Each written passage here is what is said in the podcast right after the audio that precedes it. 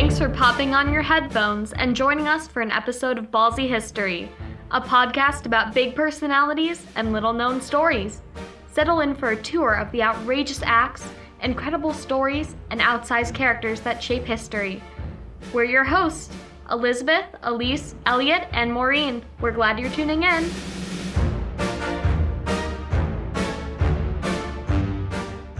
Today on our show, we'll learn about Cesare Lombroso's biological theories of crime and the ways the father of criminology was the first person to make crime and criminals a specific area of study.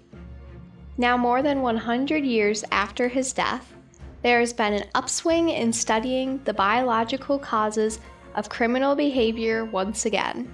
People will never tire of trying to determine the roots of a criminal's actions.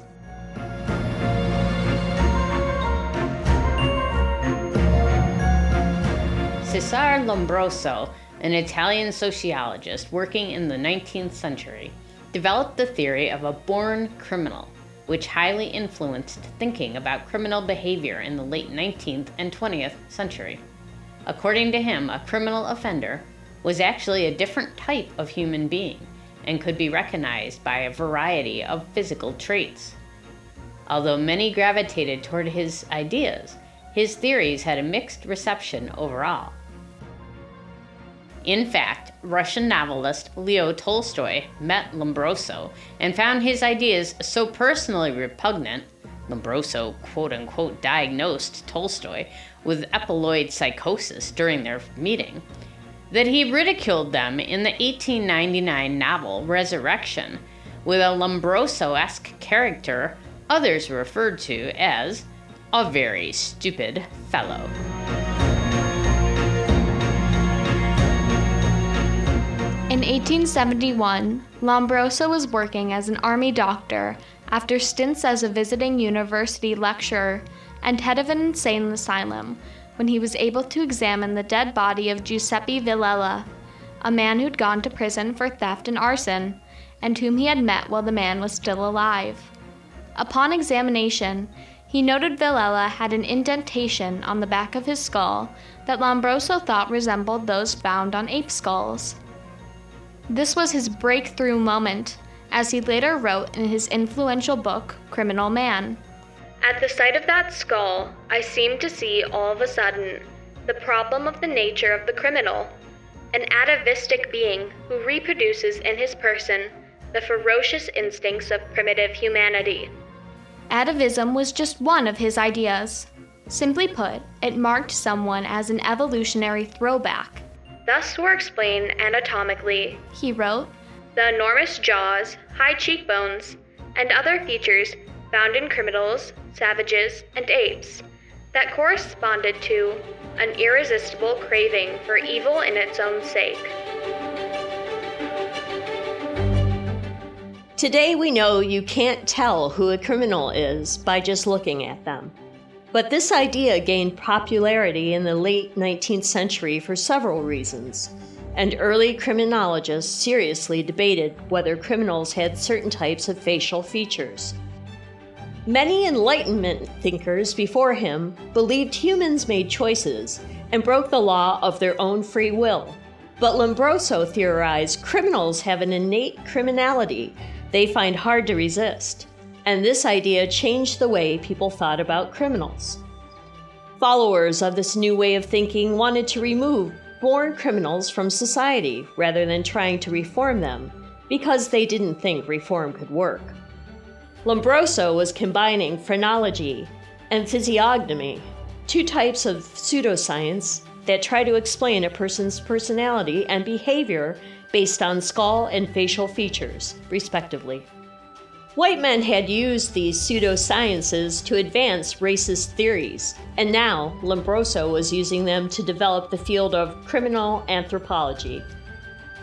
Lombroso, as others before him, relied on racist stereotypes to define features he signaled out as indicative of criminality. Lombroso also laid out the types of facial features he thought corresponded to specific kinds of crime in Criminal Man, he wrote, thieves are notable for their expressive faces and manual dexterity, small wandering eyes that are often oblique in form, thick and close eyebrows, distorted or squashed noses, thin beards and hair, and sloping foreheads. Even though there is no scientific data to support the false premise of a born criminal, it did play a role in shaping the field we now know as criminology. Though the premise of physical features corresponding to criminality has been debunked, its influence is still felt in modern debates about the role of nature versus nurture. For example, after serial killer Ted Bundy was arrested, people were surprised because the handsome law student didn't look like a killer. Translated versions of Lombroso's books spread his ideas throughout Europe and the US. Just when social Darwinism, which twisted Charles Darwin's theory of evolution by natural selection to justify certain political, social, or economic views, was taking hold. This idea that certain people became powerful in society because they are innately better has been used to justify imperialism, racism, eugenics, and social inequality at various times throughout history. One of the scholars who subscribed to his theories was a leading American sociologist named Charles A. Ellwood, who became president of the American Sociological Society in 1924. Lombroso's ideas were just what he was looking for. Ellwood gushed. Lombroso has demonstrated beyond a doubt that crime has biological roots. Lombroso inspired others to perform studies of criminals in order to determine the criminal type. Earnest A. Hooton, an anthropologist at Harvard University, measured more than 17,000 people in the 1930s and concluded Criminals are inferior to civilians in nearly all of their bodily measurements.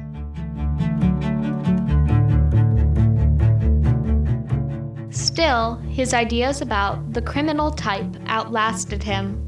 When casting M, a 1931 movie about a child killer, filmmaker Fritz Lang said, My idea was to cast the murderer, from what Lombroso had said what a murderer is big eyebrows, big shoulders.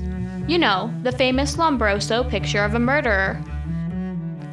Notably, this was Peter Lorre's first big role, though many know him from later in his career in films such as The Maltese Falcon and Casablanca. Today, modern facial recognition technology, which is more likely to misidentify people of color, has again raised the specter of Lombroso's criminal type. In 2016, researchers in China published a paper arguing that they used facial recognition technology to pinpoint features that corresponded to criminality. They received a great deal of pushback and criticism. One of the study's flaws was its assumption a population of people convicted of crimes accurately reflects the population of people who commit them. Early criminologists couldn't have predicted modern facial recognition technology, but even they could foresee the moral problems it raises. Lombroso faced criticisms too, including that did not interpret his findings correctly, nor examine them critically.